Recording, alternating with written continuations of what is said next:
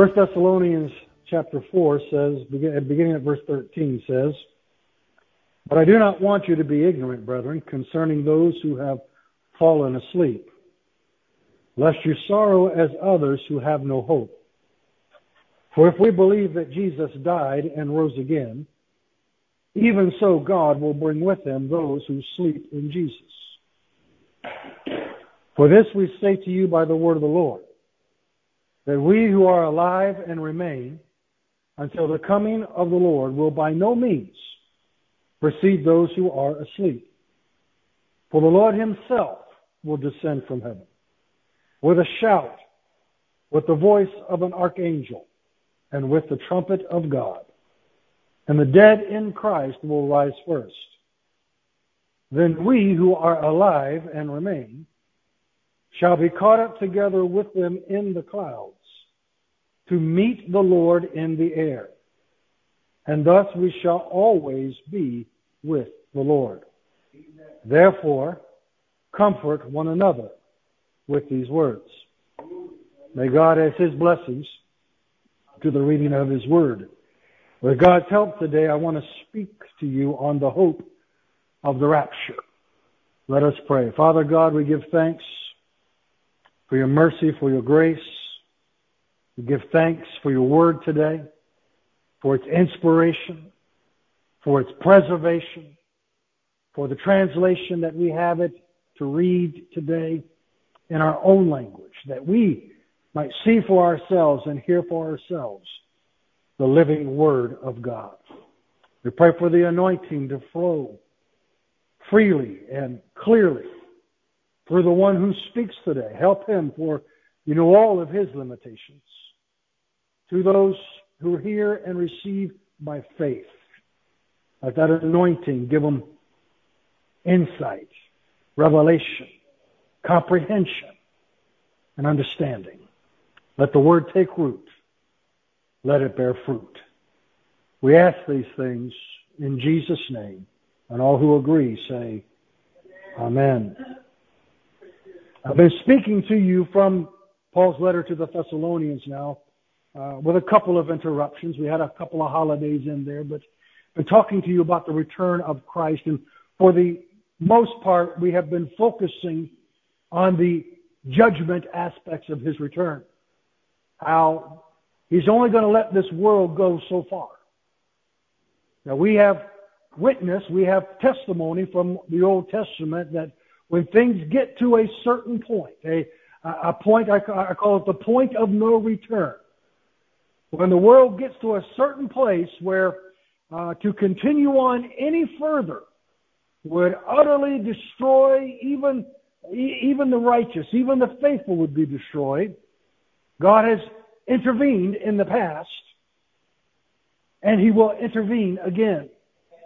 And this upcoming intervention will be the last of the interventions. It will be the return of Christ to put down all the rebellious authorities, all those who have lifted their banners, all the nations that have raged, all of the kings who have given their allegiance and their cooperation to the enemy will be put down by the might and the power of the Lord Jesus Christ. He will crush Satan under his heel. Somebody say amen to that. I am so glad I know that despite how things look, despite the appearance of things, that Satan cannot, will not win. That when it gets to a certain point where there's no other choice, Jesus Christ himself will come and take care of the business of putting down the evil one. Somebody give God thanks for that. Hallelujah. If you're not careful, you can begin to think that evil will go unchecked in perpetuity. That evil will only just increase and increase until it until it covers the whole world. Like the like the waters cover the sea. But God has promised that He will step in to our history as a people one more time. And he will deliver the righteous. And he will punish the wicked. And he will set up a kingdom of righteousness which will last forever and ever. That is my hope. I look at a world that is broken. I look at a world that is that is it just just it, it's inconceivable to my mind how we will ever get out of the messes that we have made. And yet I have this hope that Christ will come and put all things right. But Paul also deals with in this book not just the punishment of the wicked, but the deliverance of the righteous. And I want to speak to you on that topic today, specifically that deliverance which will take form, uh, or take the form of the rapture or the catching away of God's people. I don't have to tell you that there's a million books out there and a million websites out there, and, and for four ninety nine or nine ninety nine or nineteen ninety nine, you can you can get a lot of information of a lot of people who claim to know a lot of things about this day called the rapture. I'm not selling anything today. There is no cost. There is no charge except whatever you whatever you want to put in the bucket in the back. That's up to you. You could put something, put nothing. That's your choice. But I'm coming to you without without charge today. And I'm not here to sell a book. I'm here to tell you what the book has to say on this topic.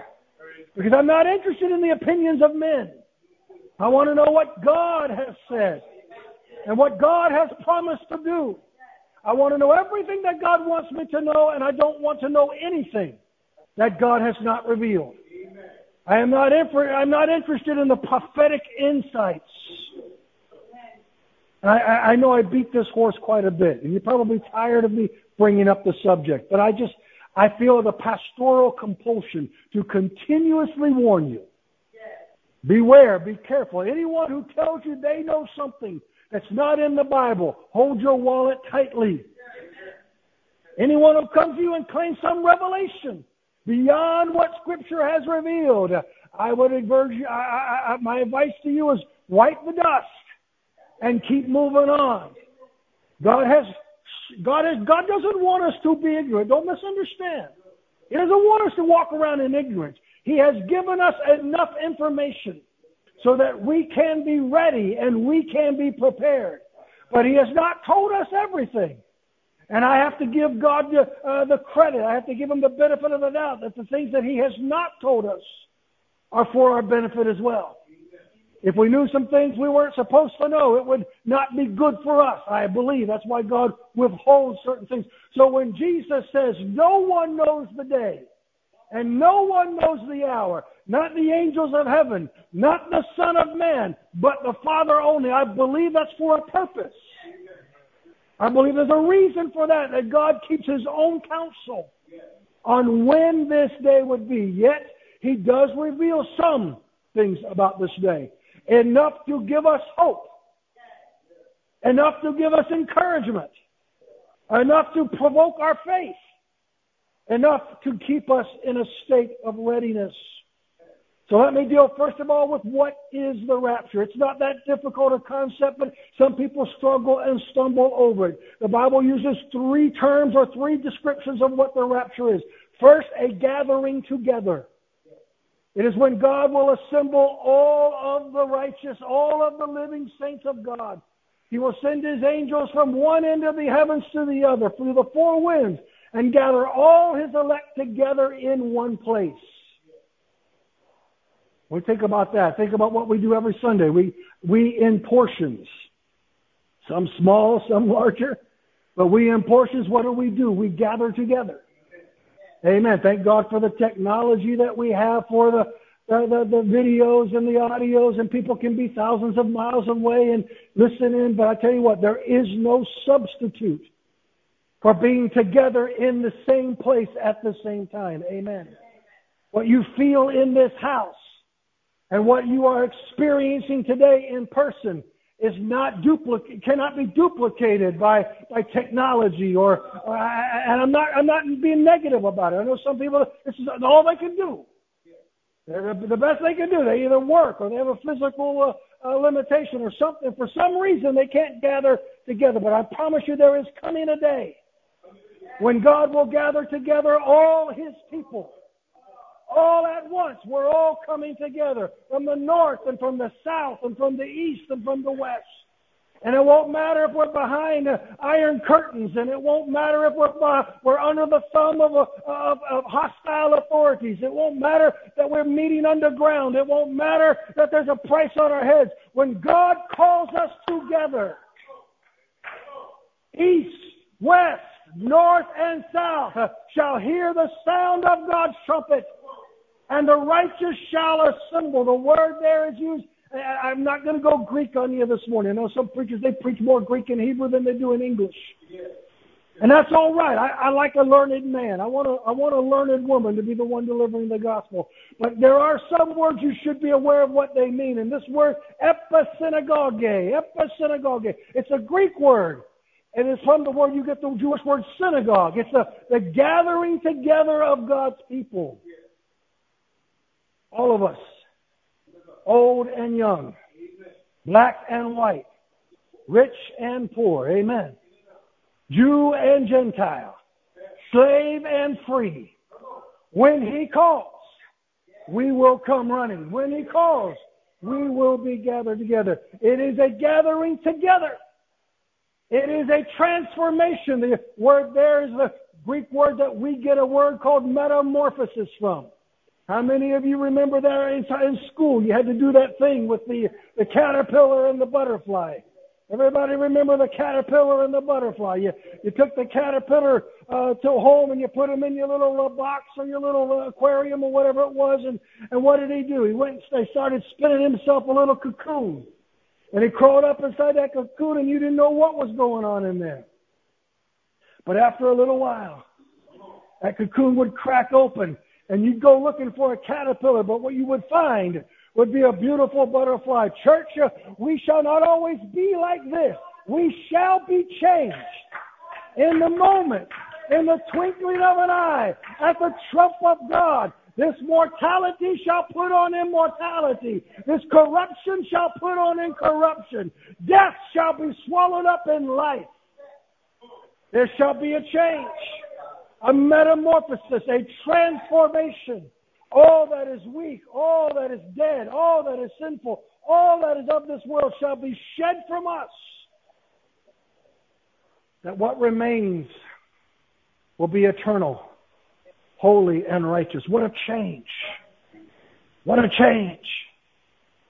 What a change! We'll be gathered together. We will be changed. And then the third thing the scriptures tell us is we will be caught away. Gathered together, changed, and caught up with Christ. It's that word caught up that we get the word rapture from. To be caught up means to be translocated. It means that we'll be gathered together, we'll be transformed, and then we'll be taken somewhere else. We will leave this world we will leave this place and we will be taken. Jesus said, I go to prepare a place for you. In my Father's house are many mansions. If it were not so, I would have told you so. But if I go away, I will surely come again and receive you to myself. That where, where we going, brother? Where we going, sister? I don't know what to call it. I just know that Jesus will be there, and it will be the place that. Oh, somebody praise God. The old timers sing song used to sing a "Build My Mansion Next Door to Jesus." I I, I don't know if that's how it's actually going to work. You you start digging down in it, and it seems it seems like Jesus is talking more about a giant hotel where we each get a room. But that's all right with me. If I end a, let let the people of the world have all the mansions. Just put me where Jesus is. Just take me to the Lord's house. I would rather dwell in the house of the Lord I'd rather be a doorkeeper in the house of the Lord. Just put me where He is. Hallelujah. I don't much care if I get the penthouse or the outhouse, as long as He's there. Hallelujah.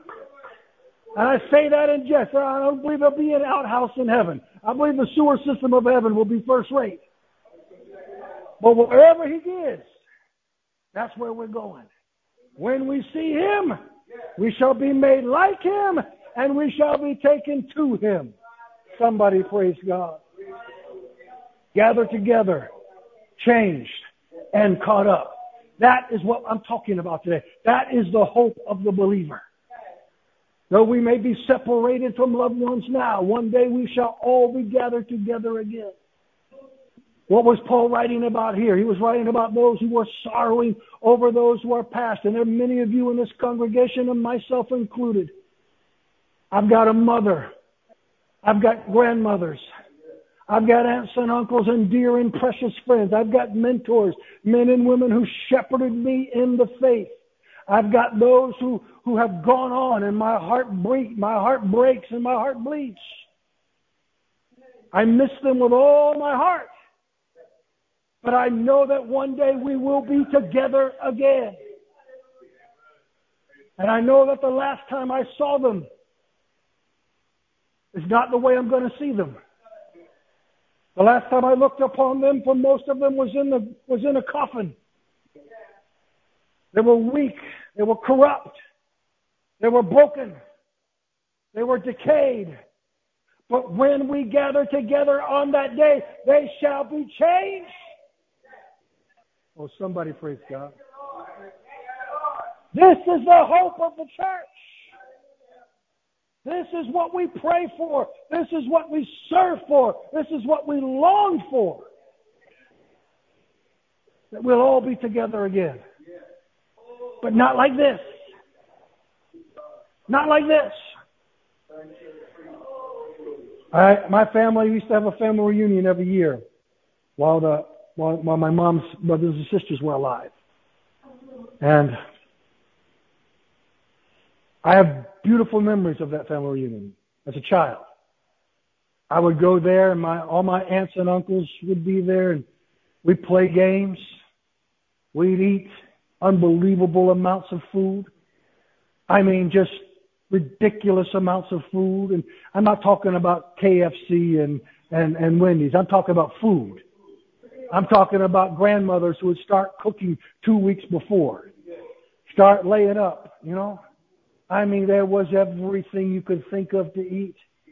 And they'd sit around and they'd talk and they'd chat and they'd laugh and tell stories and somebody would get out a guitar and somebody would go sit down at the piano and they'd start singing the songs of glory.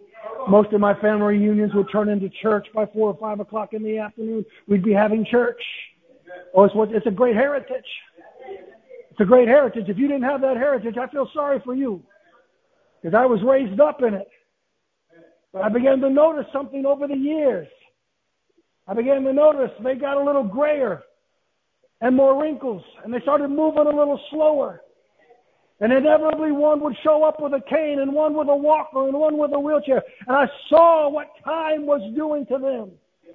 But thanks be unto God when I see them again. The canes will be gone and the glasses will be gone and I don't know what color the hair will be, but I know they will be changed.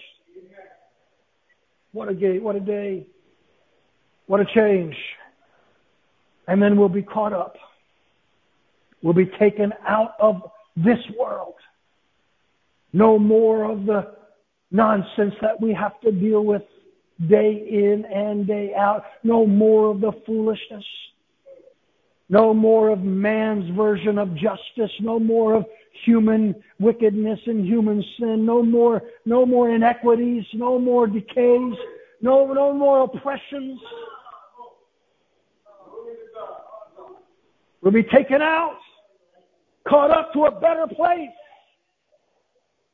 Hallelujah. So that's what the scripture says the rapture is. Who does the scripture describe as the ones who will be raptured? We must give careful attention to this. For it's not enough to know what the rapture is. We must have hope in ourselves that we will partake in it. So the scriptures give us a few indications. It tells us that the elect will be gathered together. Who are the elect? The elect, according to Scripture, are those who are alive and in Christ when He comes. Those who are alive and in Christ. Please don't, please don't, please don't misunderstand. this in Christ business This rapture is a promise for the faithful. It's a promise for the prepared, for those who are working and watching and waiting for Him. Jesus himself in Matthew chapter 24, Luke chapter 21, and Matthew chapter 25 warns repeatedly and repeatedly, it will be at such a time as you do not expect. If you get caught up in the carousing and the drunkenness and the cares of this life, if you say in your heart, my Lord delayeth his coming,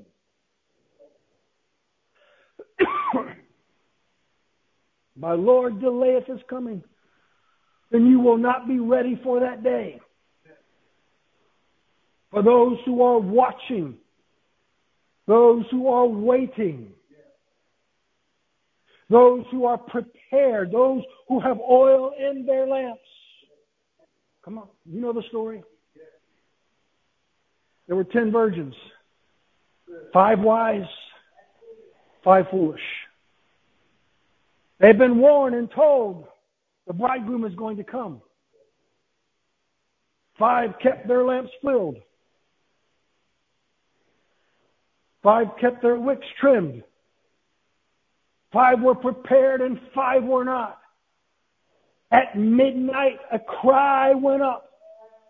Behold, the bridegroom comes. You don't know when you're going to hear that cry. We don't know when we're going to hear that shout. We don't know when we're going to hear that trumpet. The return of the Lord will not be preceded by anything that we can recognize as a sign. One of the number of issues I have with the modern prophecy teachers is they seem to be more focused and more pay more attention to the Antichrist than they do to the real Christ. They focus on the world. They focus on the worldly kingdoms and all of the things going on. But the Bible does not tell us to look. Doesn't say, look for the rise. And when you see the Antichrist come, you'll know it's time. It says, look up. Your redemption's drawing close. You must be prepared. You must be ready. I fear more than anything else for the church on this. Because many have gotten caught up in the world and in all of its distractions. I worry about this generation who thinks that they have an infinite amount of time. But at such an hour you think not. Behold, I come as a thief in the night. If the homeowner had known what hour the thief would come, he would have set the watch. But because we do not know the hour, because we do not know the day, many are choosing to live in ignorance, caring only for themselves and caring only for the things of this world. But I'm telling you that Jesus is coming for a bride who has made herself ready. I've had the great privilege not only being married myself, but in my position as a pastor of performing the rites and ceremonies for dozens and dozens and dozens of couples over the years. And I enjoy weddings. I do. I really do. There's just, just the pageantry of it all, you know? And I got a call last night from one of the people, young people that was raised in this church, and he's getting married, and he says, nobody else can do my wedding but you, Pastor. So I gotta go, gotta go do his wedding on New Year's Eve, nonetheless. Hallelujah. So that's all right. I don't do anything on New Year's Eve. I might as well go to a wedding. But one thing I can tell you that's been true over the years I have yet, in the, I don't know, two or three, four dozen weddings I've performed, I have yet to see a bride forget to show up. Now, I've seen some of them show up pretty late. I've seen some that were weddings that were start to 12 that we didn't get the bride there till 6. It's happened. Amen. More than once, I picked up the phone and said, listen, I'm leaving in 20 minutes, whether you're here or not. But one thing I know for sure, that if you are a bride, the one thing on your calendar you will not forget is your wedding day. And I see so many believers, so-called believers, who have put all the thoughts of the bridegroom out of their mind. Church, Jesus is coming for his own. He is coming for those who want him to come, who need him to come, who are looking for him to come. All their hope. What did Paul tell Titus? Look for your blessed hope. Your blessed hope isn't prosperity in this world. It's not power. It's not political influence. Your blessed hope is the Lord Jesus Christ coming from heaven. It ought to be the first thing we look for every morning when we wake up, and the last thing we look for before we close our eyes and sleep. Every day should begin with a glimpse to the eastern sky. Even so, come, Lord Jesus. who will be raptured? Those who are alive in Christ.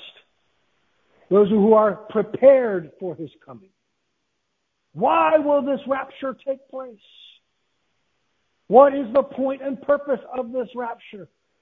First and foremost, it is to deliver the saints from the coming wrath of God. For you have not been appointed under wrath, but to obtain salvation through our Lord Jesus Christ, that whether awake or asleep, you should be with him. Jesus told the church at Philadelphia, I will keep you from the hour of temptation which shall try the whole world. Now let me make a distinction here. Because you get into some arguments with some pre-trib and post-trib and mid-trib and A-trib and all of those, all of those schemes of, of, of prophetic interpretation. And I'm not here today to play that game. I know the church will endure tribulations throughout all of its history. We are all uh, going through, it's through tribulation and trial that we enter into the kingdom of God. Every generation of believers in this world will see some persecution. And there will be times where that persecution will be very intense. There will be times where that tribulation will trouble a few, and then there will be times where that tribulation will seem like it covers the whole world.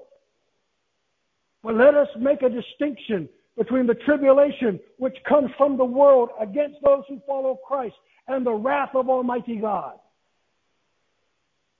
The wrath of Almighty God is a different thing. God's wrath is against unrighteousness, against all those who suppress the truth in unrighteousness. All those wicked who would, eh, Jesus said, as the days of Noah, as the days of Lot. Think that through. What do these two days have in common? Have the righteous vexed with the conduct of the wicked? Have a time of wickedness that if it was allowed to continue on in Noah's day, faith would have perished from the world. In Lot's day, that righteous generation would have been lost. When we see a time of wickedness that is so great that it threatens the very existence of God's righteous people, then we can expect the wrath of God. That wrath of God is not meant for the church. You and I are not appointed to that. So if we to our escape the day of wrath, there must be some event by which we escape. This is the rapture.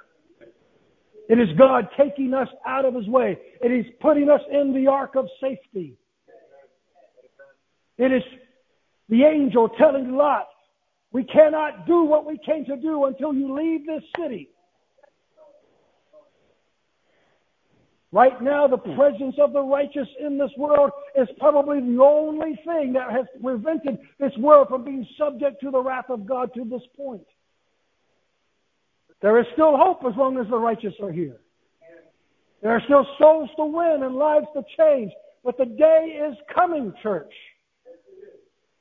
when a good God and a just God and a righteous God must justly and righteously punish evil. And to do that, the righteous must be delivered. Paul tells his first Thessalonians that Jesus will deliver us in chapter 1 from the wrath that is to come. from the wrath that is to come.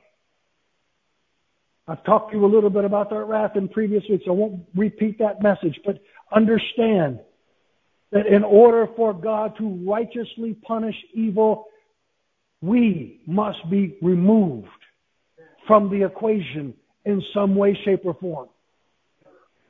We must be taken out of the way, protected, delivered.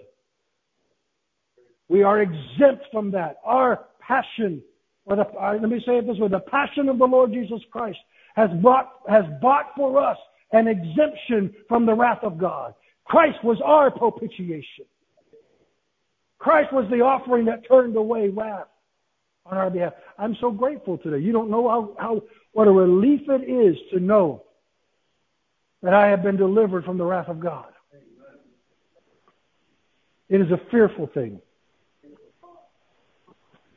to fall into the hands of the living God. Our God is a consuming fire. And to face Him in judgment and in wrath is a fate beyond imagination. The rapture delivers us from the wrath of God. It is a reward for faithful service, according to Matthew chapter 24. It is a reward for faithful service. Well done, my good and faithful servant. You've been faithful over these few things. It is a reward to us that we will not have to go through the pains of death. For that generation that is alive when Christ returns will not die. The Bible gives us two examples of what it will be like. The first is found in Genesis chapter 5, and it's the story of Enoch. It's a strange story about which we know very little except this. Enoch walked with God, and as a reward for walking with God, he did not see death. God took him.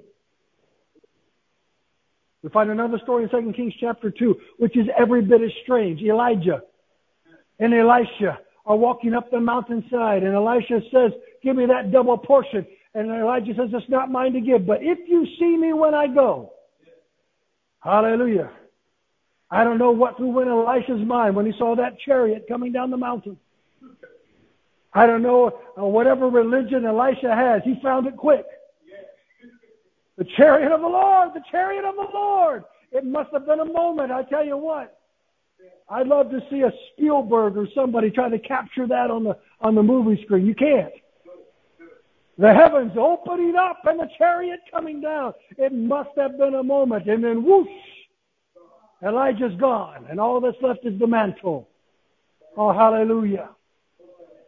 I don't know what it's going to be like, but I know that if we walk with God, there is a reward for our service.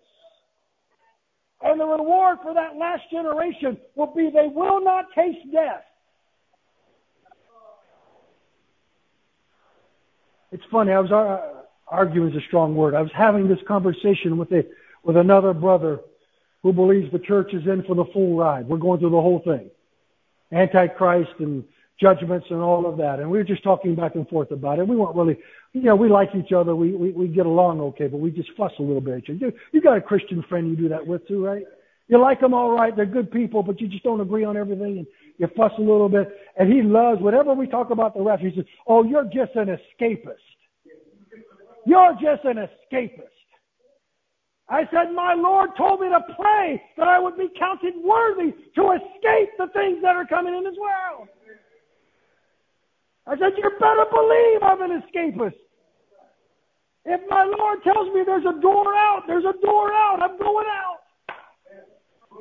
I set before you a door that no man can shut, the Lord said. You better believe I want to escape. I got no taste for the days of trouble. I got no taste for the days of wrath.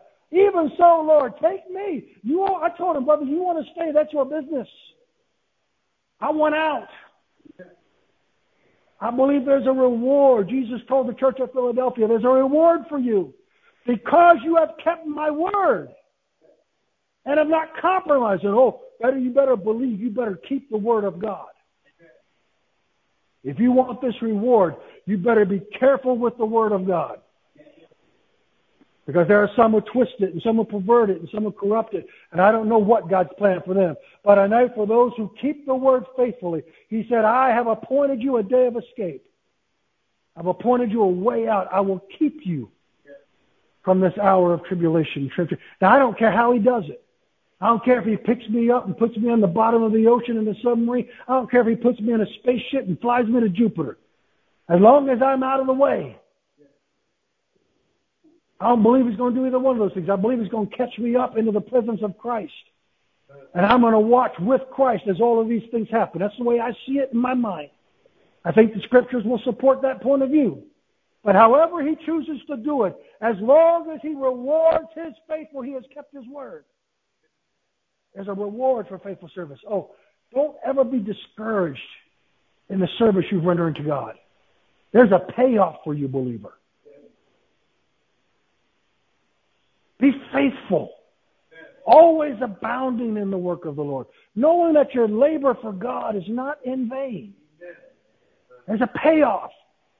And part of that reward, and I know there are many other rewards, and we can talk about the rewards of heaven in another sermon, but one of those rewards is you will not have to taste death if you are alive and faithful when Christ comes. So so that answers some of the questions concerning the rapture. But then there's that big one, the one that everyone attunes to. When will the rapture happen? Matthew 24, Mark 13. No one knows the day or the hour. Not the angels of heaven, not even the Son of Man, but only the Father. Lord, will you at this time restore, restore the kingdom of Israel? It is not for you to know the times and the seasons which the Father has kept in his own power. So when it comes to when, our first answer is we don't know. It could be today, it could be tomorrow, it could be next week, next month, next year, it could be a thousand years from now. We don't know. It's a time that the Father will choose. But He has given us a handful of things to understand about it. And they won't help us narrow down a date. They won't help us narrow down a date, but they will help us understand what will cause the Father to make that choice. What are the criteria the Father is using? One of those we're told is the, and I gave it to you earlier, the measure of the days of Noah and the days of Lot. When wickedness is so great in the world that there is genuine risk of even the elect being deceived and Christ finding faith on the earth when he comes. Now, I'm not one to say, I, I know God is at work in our world today. He's doing great things. He's saving souls. He's delivering souls. There's revivals everywhere. There's a latter day outpouring. The Spirit of God is moving. And yet, despite it all, our world grows ever more wicked by the day. It's not that God's not saving. He is. It's not that God's not healing. He is. It's not God that God's not delivering souls from sin. He is. It's not that He's not filling people with the Spirit. People are being filled with the Spirit all over the world. And yet the world continues on this path of rebellion against God. How far will He let it go? That's the Father's decision. I can't say and you can't say. He'll know the time. He'll know when it's when it's at that point of no return. He knows that if it goes one moment longer, his own church will be in jeopardy of being lost. We are told that it will be prior to the days of wrath. I already explained that part, but let me just remind you. God, when He decides that the world has gone as far as He's going to let it go, he will come in judgment to put down all of this wickedness and evil. It will be before then. I believe the Bible is very consistent about that. The church is not appointed to the wrath of God. Paul fixes it at the time of the appearance of the Lord Jesus Christ, when the dead in Christ are raised. Again, there's a difference of opinion about whether the dead in Christ will include the Old Testament people or if it's just for those of the church. And I'm not here to answer that question today. That's a, that's a whole Bible, that's a two or three week, three month Bible study. Just to go through resurrection. But I'm just telling you that the Bible says we will not go without them and they will not go without us. Praise God, right? We will not go and leave them in the dirt and they will not leave and leave us here to suffer. Praise God. Hallelujah. When will Christ come? When the Father appoints that time. When it's time for the dead to be raised. When it's time for the world to be judged. When it's time to bring an end. The rapture is a precursor of the end of all things. Once we have been transformed, once we can no longer die, once we are no longer mortal, once we can no longer be corrupted, it is time for the kingdom of God to take possession the new heaven and the new earth to come into being. All of the promises of God that are yea and amen in Christ Jesus to be fulfilled. The rapture is not something that we that will happen and then the world will continue on indefinitely. The rapture is an indicator. It is a sign to the world that the day of judgment and the day of transformation is at hand. And so I encourage you today, believers, I encourage you to put your hope in the return of Jesus Christ. To put your hope. I, for one, and somebody, again, I, this brother I was arguing with about the one calls me an escapist. The one who says, I'm, I'm not willing to suffer. I'm willing to suffer whatever the Lord wants to send my way. If we got to go through some hard times here as a church to purify the church, to get it ready, I'm okay. I won't say I'm going to be happy about it. I won't say I'm going to jump up and down for joy. But if the path to heaven leads through trial and temptation and tribulation, then that's the path I'll take. I've made up my mind to follow Jesus. Whether he leads me into a still valley or not. Says he leads in one part of the psalm it says he leads you into the still valleys and the, the still waters and the green places. And then the next verse says, but then he takes you to the valley of the shadow of death. So it's a little confusing sometimes. Sometimes you're going through a period of life and you, you wonder, oh, God just can't bless me any more than this. And then it feels like just like that. The world turns on you and it's trouble after trouble and trial after trial and tribulation after tribulation.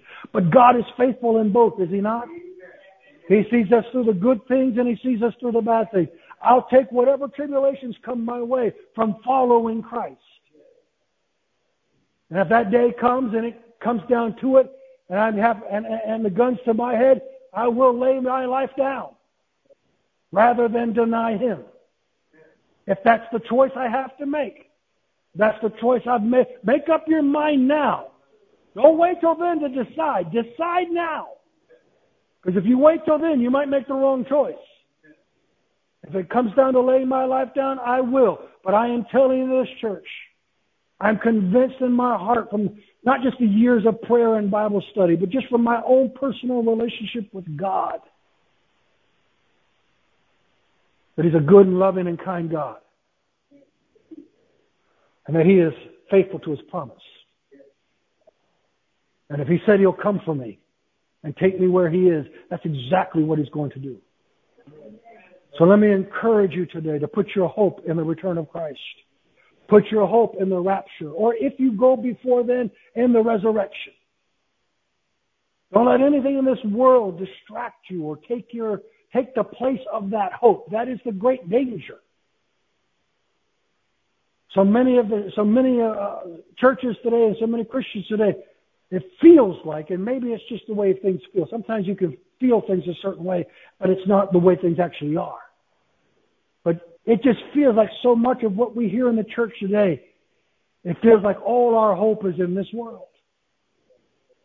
All our hope is in winning court battles or winning elections or gaining seats or gaining power. I, I, I, I wish the church would wake up.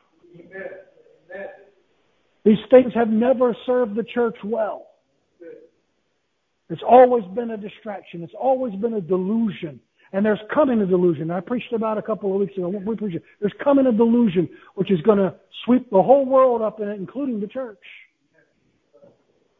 So let me encourage you to put your hope in Christ. Watch, work, wait. Have your eyes on the sky. your redemption draweth nigh. Would you stand with me this morning?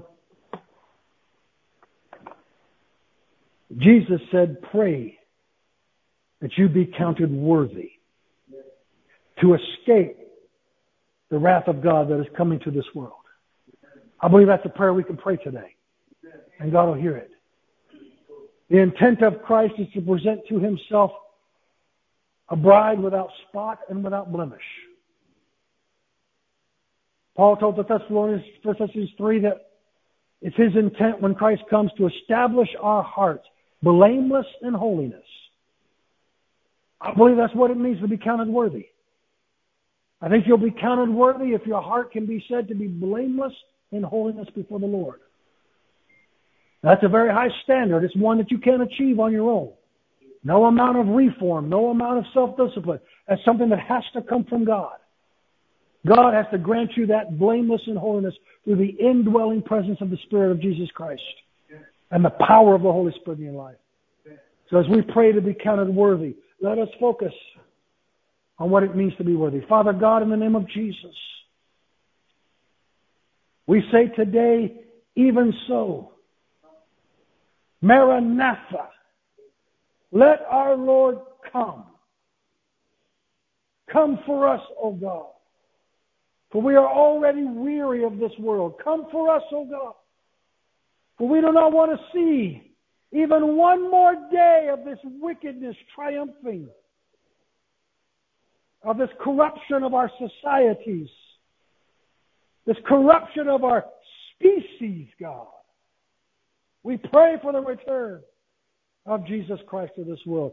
We pray for the church and all that is within her to be counted worthy of that day. Count us worthy, O God, as we pray in expectation of that day. Watching, working, waiting, keeping our hearts and minds pure and undefiled from this world. Help us, God, not to get caught up in the deceitfulness of riches, of the cares of this life, of the carousings, the drunkenness, of all the pleasures of sin that only last for a season. Help us to remain faithful, worthy of the return of Christ, worthy of His special favor and grace, and gathering us together and changing this vile body, fashioning it after the body of Christ Himself, and taking us to His place. Taking us to the place that He has prepared for. Us. Oh, Father, I long for that place at Christ's side. I long for that place that He has prepared for me. Oh, let me be counted worthy of it. Let me be counted worthy, O God. And these who have gone before us be counted worthy of obtaining the resurrection of the dead who are in Christ Jesus. Oh God, give your church a renewed sense of urgency, of imminency, that we would continuously look up. Look up, look up. Look for our redemption from heaven and not at what this world offers. Father, our children, our grandchildren. Oh, Father, so many are blind, deaf, and dumb. So many are, are ignorant. So many, oh God, are caught up in all of this world's ways and all of this world's things. Oh, Father, we pray for mercy. We pray for grace. We pray for revival. We pray for renewal. Call your children home, Lord, before that great day comes. Call your children to your side. Oh, Father, we pray that they will come to know the way of Jesus Christ. Father, we thank you today for this promise this hope that we have. That we are not appointed to the wrath of God. But that the day will come when you will call us out of this world. That you may deal with this world according to its sin. Oh, Father, we pray that when that day comes, we will be found worthy. This we ask in Jesus' name. Amen. This has been a production of the Lighthouse Church of God. Thank you for listening. We hope you have been blessed. You are welcome to join us for service every Sunday at 10:30 a.m. and on Wednesdays at 7:45 p.m. For more information or to support our ministry, visit our website at www.lhcogfl.org or if you're in the Broward County area, we would love for you to visit our church located at 1890 Southwest 31st Avenue, Fort Lauderdale, Florida 33312. God bless you. Until next time, this is the Lighthouse Church of God, lighting the way through the storms of life.